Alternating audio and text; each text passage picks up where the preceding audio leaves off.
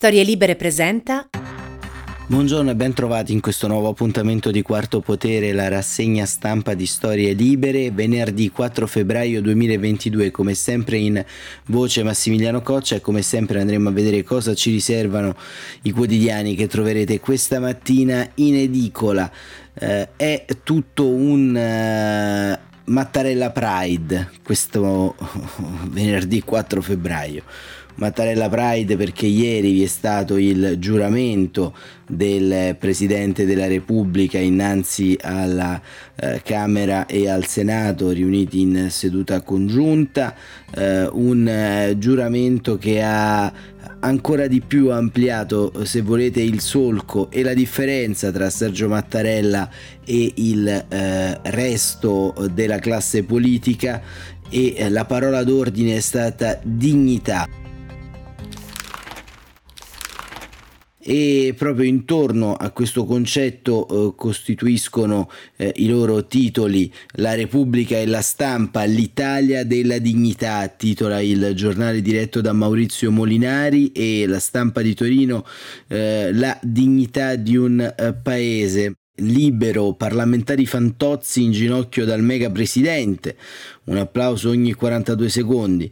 Il giornale Mattarella fa giustizia nel discorso del bis, duro attacco ai magistrati, la riforma presto in Consiglio dei Ministri, dalla centralità delle Camere ai diritti, ecco l'agenda della eh, seconda eh, volta di Sergio Mattarella. Mattarella bis, il Fatto Quotidiano, ovazioni alle leggi che bloccano loro, 55 applausi soprattutto contro i giudici e la verità invece è critica, luoghi comuni e ipocrisie, parte il Mattarella bis, il tempo, Mattarella li ha messi tutti KO e il messaggero apre con il paese deve ripartire, il resto del carrino cambio di marcia e il Sole 24 ore dedica l'apertura ai temi macroeconomici, BCE adesso l'inflazione preoccupa. E il mattino ricostruiamo l'Italia, domani titola con il discorso del bis Mattarella Mattarella prova a salvare i partiti da loro stessi e il eh, sempre originale manifesto eh, con una foto di Mattarella a tutta pagina titola La ricarica. E il riformista Mattarella forse si è svegliato, picconate sulla magistratura e il dubbio, la frustata di Mattarella, giustizia e CSM, ora riforme e subito. E questo è diciamo il titolo del giornale del Consiglio Nazionale Forense e avvenire, giornale conferenza episcopale eh, sottolinea la eh, nuova normalità, così la chiama sempre dal eh, discorso di Mattarella. Mattarella uscirà dall'emergenza ridando centralità al Parlamento o prevarranno altri poteri forti, urgente riforma della giustizia e richiamo alla dignità per tutti e proprio intorno a, questi temi, alle parole d'ordine cardine del discorso di Mattarella, apre appunto la eh, Repubblica, come abbiamo detto, con l'Italia eh, della eh, dignità, con un pezzo di concetto vecchio che analizza il discorso e um, appunto è un eh, discorso eh, molto importante perché da un lato vi è il eh, tema della centralità delle istituzioni democratiche ma dall'altro anche la lotta alle diseguaglianze. Diritti e dignità la sfida di Mattarella le diseguaglianze frenano la crescita. E mm, Concetto Vecchio scrive per molti Sergio Mattarella ieri ha fatto un discorso di sinistra nel solco del cattolicesimo democratico del suo maestro Aldo Moro ha pronunciato in 38 minuti 18 volte la parola dignità, ha ricordato che non ci può essere progresso senza combattere la povertà. Affinché la modernità sorregga la qualità della vita è necessario assumere la lotta alle diseguaglianze come asse portante delle politiche pubbliche va eh, ricostruita un'Italia più moderna, del dopo emergenza, più competitiva ma anche più giusta. Si è detto indignato per troppe morti sul lavoro, ha invitato a opporsi al razzismo e all'antisemitismo, a vigilare sulla vergogna della violenza contro le donne ha invocato la solidarietà verso i migranti, che ci impone di combattere senza tregua la tratta e la schiavitù degli esseri umani. Dignità è non dover essere costretti a scegliere tra lavoro e maternità. Dignità è diritto allo studio. Dignità è un paese libero dalle mafie, dalla complicità di chi fa finta di non vedere.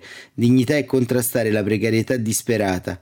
Aveva davanti agli occhi, mentre enunciava queste parole a Montecitorio, queste idee, i giovani che lo seguono con crescente fiducia e il mondo dei non garantiti che si è rifugiato da tempo nell'antipolitica e nell'astensionismo. Il pensiero di Mattarella è sempre stato radicale, ora si è incarnato definitivamente in una leadership, la dignità come pietra angolare del nostro impegno, della nostra passione civile, ha ricordato. In pratica un manifesto. Concetto Vecchio scrive il giorno del bis, entra alle 15.17 a Montecitorio. A Roma è un pomeriggio luminoso che annuncia la primavera. Le radio trasmettono a tutto volume la canzone di Mammut e Blanco, brividi, turisti e curiosi assiepati dietro le transenne. La campana della camera risuona lungo tutto il tragitto dal Quirinale alla camera che Mattarella compie per la seconda volta sette anni dopo. Lo attendono all'ingresso i presidenti Roberto Figo e Maria Elisabetta Alberti Casellati. Mette piede in aula alle 15.29. Partono due minuti di applausi da parte dei 996 grandi elettori sulle tribune. 13 di loro sono risultati positivi ai tamponi antigenici di terza generazione fatti in mattinata, tra cui Matteo Salvini. Il leader della Lega da casa si congratulerà al telefono con il presidente. Alle 15.31 Mattarella giura fedeltà alla Costituzione e alla Repubblica. Dal Gianicolo partono 21 colpi di cannoni a salve, uno ogni 30 secondi, una tradizione militare che risale al 600 inglese, quando si insediava il re. Poi il discorso. È per me una nuova chiamata, in attesa, alla responsabilità, alla quale tuttavia non posso sottrarmi. Vi ringrazio per la fiducia, dice, perché ha detto sì. Sono stati giorni travagliati per il Parlamento, travagliati anche per me, spiega. Laggiù al banco della presidenza appare molto diverso rispetto alla prima volta, come più leggero, più consapevole. Non ha più paura, viene interrotto dagli applausi 55 volte. Spesso i peones si alzano in piedi e danno i là a battimenti frenetici. Mattarella non si è mai sentito l'uomo della provvidenza, ma in questa occasione disegna una visione e un orizzonte lungo e sa che il paese è con lui. Prefigura un'Italia più forte e che cresca in unità, in cui le diseguaglianze territoriali e sociali che attraversano la nostra comunità vengano meno. Ringrazia Mario Draghi, dedica un lungo capitolo alla crisi della politica. Va riannotato il patto costituzionale tra gli italiani e le istituzioni. Rafforzare l'Italia significa anche metterla in grado di diventare il processo per rilanciare l'Europa, affinché questa divenga più efficiente e giusta, rendendo stabile e strutturale la svolta che è stata compiuta nei giorni più impegnativi della pandemia. La paralisi della scorsa settimana ha confermato che c'è bisogno di una riforma radicale dei partiti. La crisi è nera, ma non sferza il Parlamento come fece Napolitano nel 2013. Lo elogia piuttosto. Il Parlamento è centrale e va rispettato, è una critica ai troppi decreti d'urgenza e alla forzata compressione dei tempi parlamentari che rappresenta un rischio, scrive Vecchio. Un'autentica democrazia prevede il doveroso rispetto delle regole di formazione delle decisioni, discussione e partecipazione. Occorre evitare eh, che i problemi trovino soluzione senza l'intervento delle istituzioni a tutela dell'interesse generale. Questa eventualità si traduce sempre a vantaggio di chi è in condizioni di maggiore forza. Poteri economici sovranazionali tendono a prevalere e a imporsi, aggirando il processo democratico. L'emiciclo esplode di entusiasmo, mette in guardia contro il regime autoritari e autocratici che rischiano ingannevolmente di apparire occhi superficiali più efficienti di quelli democratici e un monito a non farsi infettare di nuovo dal virus dell'antipolitica. Serve una legge elettorale non compete a me indicare i percorsi di riforma stabiliti, ma dobbiamo sapere che dalle risposte che saranno date a questi temi dipenderà la qualità della nostra democrazia. Fa un elogio dei partiti e dei sindacati, un invito a impegnarsi in politica. I partiti sono chiamati a rispondere alle domande di apertura che provengono dai cittadini e dalle forze sociali. Senza di loro il cittadino si scopre solo e più indifeso. Va rilanciata una stagione di partecipazione. È duro sulle degenerazioni correntizie dei giudici, un settore squassato dagli scandali. Qui Mattarella è stato accusato di essere stato poco incisivo durante il settennato. Rimedia subito, sostiene che la magistratura è divenuta un terreno di scontro che ha sovente perso di vista gli interessi della collettività. Il CSM deve fare le riforme, va recuperato un profondo rigore da parte dei magistrati. I cittadini devono poter nutrire fiducia e non solo diffidenza verso la giustizia. Sono parole che scuciono gli applausi del centrodestra. Nuove difficoltà ci attendono, dice, riferendosi al caro bollette.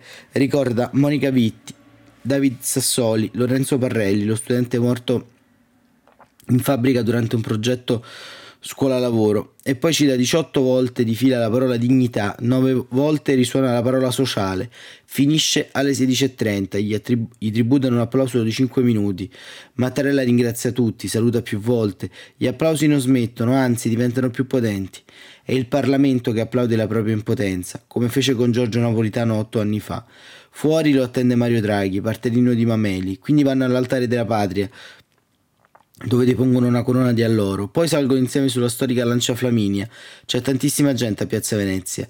Poco prima di giurare il presidente della consulta Giuliano Amato gli dice Hai visto che è finita come dicevamo noi? Non come dicevi tu. E vabbè, succede insomma.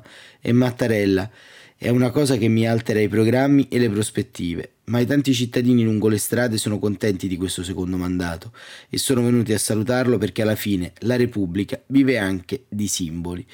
E questo è il racconto di concetto vecchio del giuramento di ehm, Sergio Mattarella e, ed è praticamente il, lo stesso racconto similare che viene fatto anche dal Corriere della Sera, insomma la giornata è stata, è stata questa, ehm, ma eh, fondamentalmente eh, questi 55 minuti di applausi eh, sono eh, simbolici, sono eh, significativi e sono forse anche un po' lo specchio dei tempi.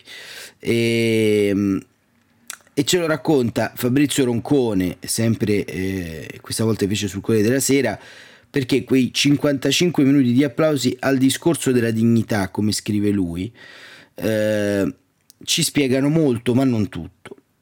Poi ci sono gli applausi della gente alle transenne e alle finestre, le grida di evviva e i selfie, con uno sguardo a lui, al Presidente della Repubblica seduto sulla lancia Flaminia 335, che sale verso il Quirinale, scortata dai corazzieri a cavallo, e, un c- e uno al cielo di Roma, sul quale le nostre frecce tricolori hanno appena dipinto un lunghissimo tricolore. C'è da rimettere ordine, il racconto di un pomeriggio forte e importante che comincia alle 15.15 in transatlantico. Ecco i commessi e le commesse in alta uniforme che fanno ala, accese le telecamere della RAI, una certa febbrile attesa anche dentro nell'emiciclo. Per Ferdinando Casini, tra gli ultimi a fare ingresso, è stato accolto da un rumoroso affetto. Sergio Mattarella compare accompagnato dal suono delle campane del Torrino, il passo felpato sotto la guida del velluto rosso, l'abito scuro con una cravatta blu, alla folla dei cronisti e portaborse solo un lieve cenno. Un saluto a Pasquale Laurito, decano dei giornalisti parlamentari, per capirci, uno che c'era anche il giorno in cui giurò Enrico De Nicola.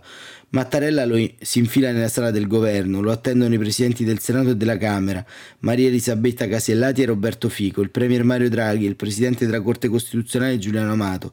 Cinque minuti dopo, in atmosfera di profonda solennità, Mattarella giura, il primo applauso è contagioso, compatto, lo sguardo scorre sui ranghi dei parlamentari che per giorni qui si sono divisi in votazioni faticose, tra polemiche roventi, lasciando nei partiti ferite profonde. Ma adesso c'è lui, che ha già cominciato dicendo è per me una nuova chiamata, in attesa, la responsabilità, alla quale tuttavia non posso e non ho inteso sottrarmi. Secondo applauso. La figlia Laura siede in tribuna insieme ad alcuni consiglieri. Tutti i presenti si sono sottoposti a un tampone rapido, solo al presidente. Ora viene concesso di togliere la mascherina. Voce ferma, prosegue, sottolineando che la Costituzione farà eh, ancora riferimento alla sua azione chiede di iniziare a disegnare e costruire l'Italia del dopo emergenza, un'Italia più giusta. Il discorso è interrotto da battimani scroscianti. La sensazione è che di fatto il Presidente stia dettando un'agenda delle priorità del Paese, ricordando la necessità, scrivere un cuore, di restare ancorati all'Europa, ma diventando quasi sferzante sul piano interno, Evita di indicare nel dettaglio i percorsi riformatori, non spetta a me farlo, però ricorda come la forzata compressione dei tempi parlamentari renda troppo complicato il percorso di formazione delle leggi e per questo si rendono quindi necessarie nuove regole.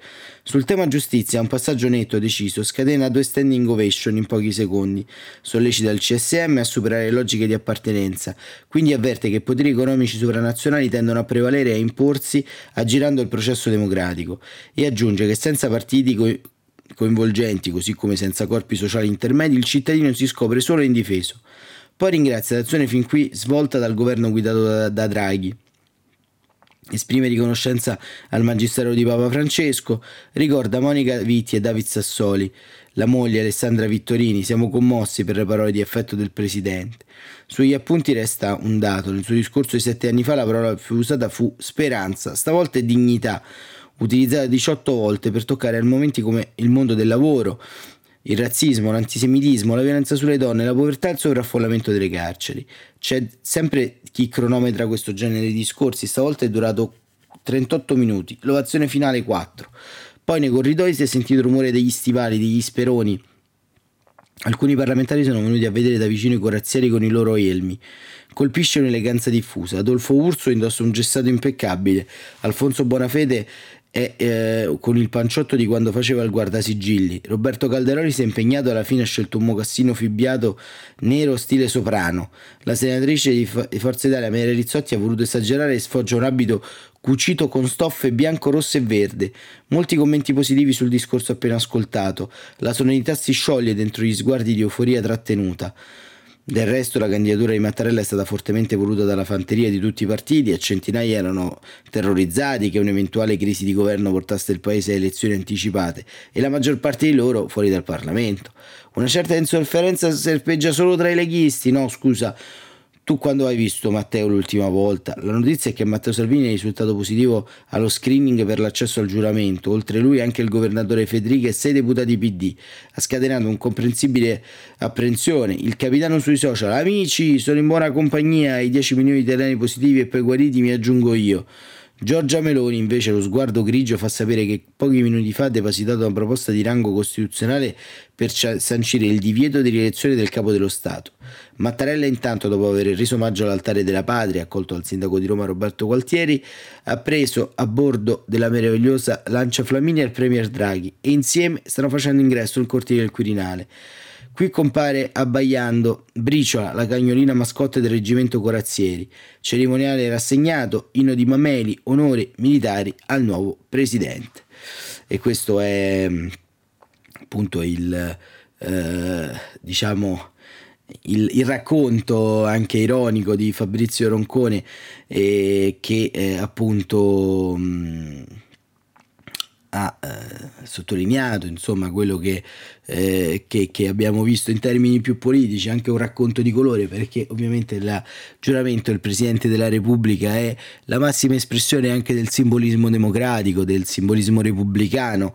Eh, e, e, non c'è da stupirci se fette importanti dell'opinione pubblica abbiano in qualche modo eh, tirato un sospiro di sollievo perché quel discorso di Mattarella eh, che potrete anche ascoltare insomma eh, se non lo avete fatto ieri sul profilo YouTube del Quirinale in 38 minuti condensa come dicevano appunto sia Concetto Vecchio sia Fabrizio Roncone un eh, punto di ripartenza per il Paese, ma anche banalmente su materie che non competono strettamente la Presidenza della Repubblica. La parola dignità eh, eh, ha la eh, diciamo, eh, capacità di eh, trovare una serie di azioni pratiche all'interno del, del nostro vivere civile, e nel senso um, in qualche, mo- in qualche, modo è una parola che eh, ritorna eh, spesso eh, all'interno della eh, tradizione anche, come dicevamo, del cattolicesimo eh, sociale. Beh, beh, basti pensare al discorso di Papa Francesco ehm, a Barbiana davanti alla tomba di Don Lorenzo Milani, a, rid- a tutti si è ridata la parola perché senza la parola non c'è dignità e quindi neanche libertà e giustizia e, e, e, lo stesso Don Lorenzo Milani a sua volta scriveva in esperienze pastorali noi preti abbiamo un'unica ragione di vita, quella di contentare il Signore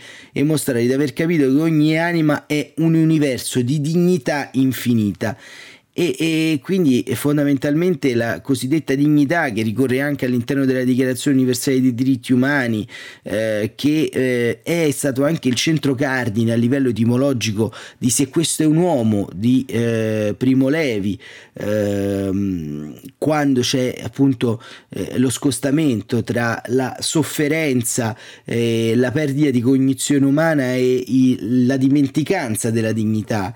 Ecco, tutto quanto questo sostanzialmente sostanzialmente ci fa eh, comprendere eh, come una parola che non ha solamente eh, un significato eh, univoco, eh, ma tante sfumature, senza quell'omogeneità lessicale che eh, hanno altri termini meno eh, sfumati, ehm, dà proprio l'idea dell'indeterminatezza. L'appello alla dignità è anche un appello alla dignità non tanto del Parlamento, ma del sistema politico nel suo insieme.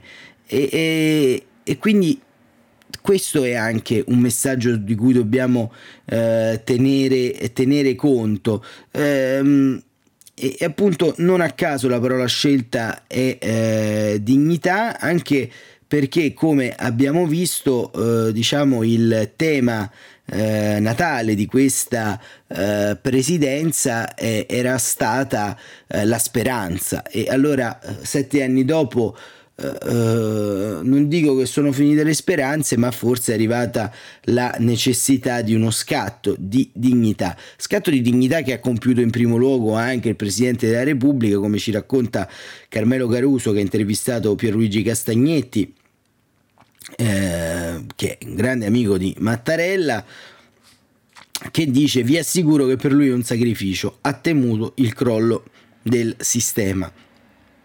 Dunque, Sergio Mattarella dissimulava? chiede Carmelo Caruso. E lui dice: Sono testimone di quanto fosse profonda e sincera la sua decisione originaria. Voleva vivere una fase più familiare e serena. Mattarella non mentiva. E invece dicono che ci fosse della sapienza nei suoi traslochi e che inseguisse il bis e l'hanno cominciato a chiamare ambizione, alcuni addirittura strategia, come se un uomo di 80 anni, un uomo come lui avesse qualcosa da chiedere o da attendersi ancora dalla rielezione. Hanno provato a imbrattarlo con la malizia. E Pierluigi Castagnetti, che come veri amici ogni volta che ne parla sente di prendere una tessera dell'altro, di rivelare qualcosa di troppo caro per essere condiviso, dice che spesso si sottovaluta il sacrificio degli affetti. Perché Mattarella ha cambiato idea? chiede Caruso. È perché nessuno parla di quanto gli sia costato sul piano personale. E a un certo punto lui che del presidente è davvero il più simile, amicus che significa affine, il compagno delle vecchie speranze, la montatura d'argento del Partito Popolare, definisce questo bis scorso come programmatico di straordinaria tensione morale, quasi kennediano, con echi di Maritime. Contiene un'immagine di futuro, parole ferme sulla giustizia, sulla giustizia. c'è tutto Mattarella nella frase di David Sassoli, auguri alla speranza.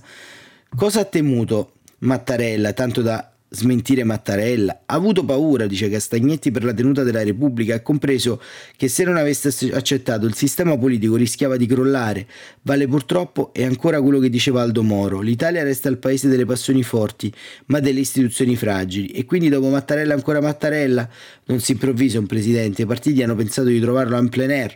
È la prima volta che lo si cerca con il metodo dello scouting. È stata la prima elezione lotteria. Si è sottovalutato l'importanza di questo passaggio. La politica ha commesso errori clamorosi clamorosi, ma è anche quello che ieri, con i suoi applausi a Mattarella, dimostrava consapevolmente dei propri ritardi e delle inadempienze. E racconta quindi Castagnetti che anche Mattarella avrebbe voluto non essere Mattarella e che lasciare il suo segno del giusto addio alle armi e alle istituzioni. Non c'era solo lui, altre personalità avrebbero potuto ricoprire quel ruolo, ma solo sul suo nome c'era una disponibilità condivisa da parte di un Parlamento che nei fatti è un Parlamento composto da minoranze. E conclude eh, poi questa intervista che si articola molto lunga, insomma, di Carmelo Caruso, dice ma ehm, eh, appunto Cassagnetti ricorda, dice ma in questa legislatura si è passati dal governo più anti-europeista di sempre, quello giallo-verde, a un governo guidato dall'ex presidente della BCE. E Re Mattarella non mi ha mai prevaricato e non ha mai prevaricato i partiti ed è la grande garanzia che hanno i partiti per tornare protagonisti né monarca né notaio, è il presidente booster. Così Carmelo Caruso chiude questa significativa intervista al, um, all'ex deputato e segretario del Partito Popolare eh, Sergio Castagnetti, in questo caso amico anche di eh, Sergio Mattarella. E noi chiudiamo questa rassegna stampa in cui era doveroso dedicare un'ampia pagina eh, di chiusura anche eh, narrativa di questi giorni del colle intorno a Sergio Mattarella eh, con la politica estera. Perché eh, ieri è, è, stato ucciso come riportano tutti i giornali italiani il capo dell'ISIS in Siria, eh, la Casa Bianca al-Qarashi si è fatto esplodere, donne e bambini fra le 13 vittime, attacco agli USA in Siria, Biden un messaggio a tutti i terroristi, eh, un articolo di Giuseppe Sarcina che ci eh, racconta che è morto il capo dell'ISIS, al-Qaraisi, si è fatto esplodere durante un raid americano in Siria. Un messaggio a tutti i terroristi, abbiamo reso il mondo più sicuro, ha commentato Biden. Ci sono donne e bambini tra le 13 vittime dell'attacco, tra loro la moglie e due figli del jihadista. Necessario il test del DNA per confermare l'identità del terrorista. Al-Qarashi era capo dei terroristi islamici dal 2009 dice le forze speciali, continua a raccontare Sarcina, sono arrivate con gli elicotteri poco dopo mezzanotte nel villaggio di Atmet, non lontano dal confine tra Siria e Turchia. Obiettivo una palazzina in mattoni bianchi, distanziata dalle altre, tra gli arbusti e qualche albero da frutta. Un giornalista siriano racconta di aver sentito il grido in arabo di un'auto parlante. Quelli che vogliono prendere parte alla jihad vengano fuori e saranno salvi. Chi resta dentro morirà. Abu Ibrahim al-Hashimi al-Qurashi sta dormendo con i suoi familiari al terzo e ultimo piano, a 45 anni, è il capo dell'ISIS dal 2019, è uno dei protagonisti della guerriglia contro il regime di Bashar al-Assad ed è soprattutto un nemico degli Stati Uniti e dell'Occidente. Le squadre dei Navy SEAL sono giunti per lui. A Washington, nella Situation Room, il presidente degli Stati Uniti Joe Biden e la sua vice Kamala Harris osservano in tempo reale gli sviluppi dell'operazione. Lo speaker intanto continua a gracchiare: Venite fuori! Ma il capo dei terroristi islamici non si arrende. Sarà lo stesso Biden, qualche ora dopo, a raccontare all'America e al mondo che cosa sia successo. Grazie al coraggio dei nostri militari, questo orribile terrorista non è più tra noi. In un estremo e disperato atto di vigliaccheria, senza alcun riguardo per la vita dei suoi stessi familiari e degli altri, si è ucciso con un giubbotto esplosivo, facendo saltare in aria l'intero terzo piano. I testimoni sul campo confermano di aver sentito prima un botto spaventoso e poi un'infernale scarica di colpi. Le immagini e i video mostrano il tetto della casa completamente distrutto e le serrande crivellate dai proiettili. Il bilancio dell'attacco non è ancora completo, oltre a lui sarebbero morte almeno altre 13 persone, tra cui 6 bambini e 4 donne. Tra di loro ci sono la moglie e i due figli del terrorista che ha voluto seguire l'esempio dei, del martirio jihadista del suo predecessore, vale a dire Abu al-Baghdadi che si fece esplodere con i suoi due bambini il 27 ottobre del 2019, sorpreso a Barisha, sempre in Siria, da un altro raid degli americani ordinato da Donald Trump. All'epoca rimasero feriti due soldati e un cane antiesplosivo trasformato in personaggio epico da Trump. L'altra notte nessun danno per i militari che hanno però dovuto distruggere un elicottero in avaria. Nel suo breve discorso alla nazione, non più di 5 minuti, Biden ha spiegato di aver scartato l'opzione di incursione aerea o con i droni per minimizzare le perdite tra i civili. Il presidente ha lodato l'immenso coraggio, l'abilità e la determinazione delle forze speciali americane, usando parole che sembrano un avvertimento per tutti gli avversari degli Stati Uniti, non solo per i terroristi. I nostri militari costituiscono una spina dorsale d'acciaio inossidabile, ha detto Biden. Sono pronti a fiondarsi in ogni pericolo con il minimo preavviso per mettere al sicuro il nostro paese, così come i nostri alleati. In ogni caso, nonostante le tensioni del momento, prima dell'operazione il Pentagono ha avvertito Mosca chiedendo di sgomberare lo spazio aereo al confine tra Siria e Turchia e ieri, dopo molti mesi di parole, il ministro degli esteri russo Lavrov ha diffuso un comunicato distensivo. Sosteniamo gli sforzi degli stati, compresi i membri della coalizione internazionale guidata dagli Stati Uniti, nel campo dell'antiterrorismo. La Russia è pronta a collaborare con tutti i paesi interessati. Biden ha poi rivendicato l'importanza dell'azione, tracciando un breve profilo del capo dell'ISIS. Ha assunto il comando nel, 2009, nel 2019 ha detto, ha organizzato attentati contro le forze americane e quelle dei nostri alleati e contro la popolazione civile del Medio Oriente, in Africa e in Sud Asia. È responsabile del recente brutale assalto a una prigione nel nord-est della Siria, è stato l'ispiratore del genocidio degli Yazidi, la comunità religiosa eh, cristiana di origine kurda, in Iraq nel 2014. Tutti noi ricordiamo le storie da volta stomaco, lo sterminio degli abitanti di interi villaggi, migliaia di donne e di ragazze vendute come schiave, gli stupri usati come strumento di guerra. Ma avverte Biden, non è finita. Abbiamo tolto di mezzo un terrorista di vertice, ma dando un messaggio chiaro a tutti gli altri. Vi stiamo dando la caccia e vi troveremo ad uno ad uno. E questo era eh, Giuseppe Sarcina sull'operazione di polizia internazionale condotta dalla Casa Bianca che ha portato all'uccisione in questo caso all'auto uccisione insomma di Al-Karashi. E chiudiamo poi ancora con un piccolo aggiornamento che arriva dal appunto fronte russo del eh, Pentagono come eh, racconta il messaggero con Flavio Pompetti. Il Pentagono un pretesto e l'Ucraina sarà invasa. Putin Pechino asse sul gas. I russi alla Cina daremo anche petrolio. La mossa per aggirare eventuali sanzioni. Eh, gli eh, Stati Uniti sostengono di essere in possesso dei piani di Mosca e fingeranno un attacco Bene, per oggi è tutto. Eh, Quarto Potere torna lunedì come sempre alle 7.45. Grazie davvero per essere stati con noi e a presto risentirci e buon fine settimana.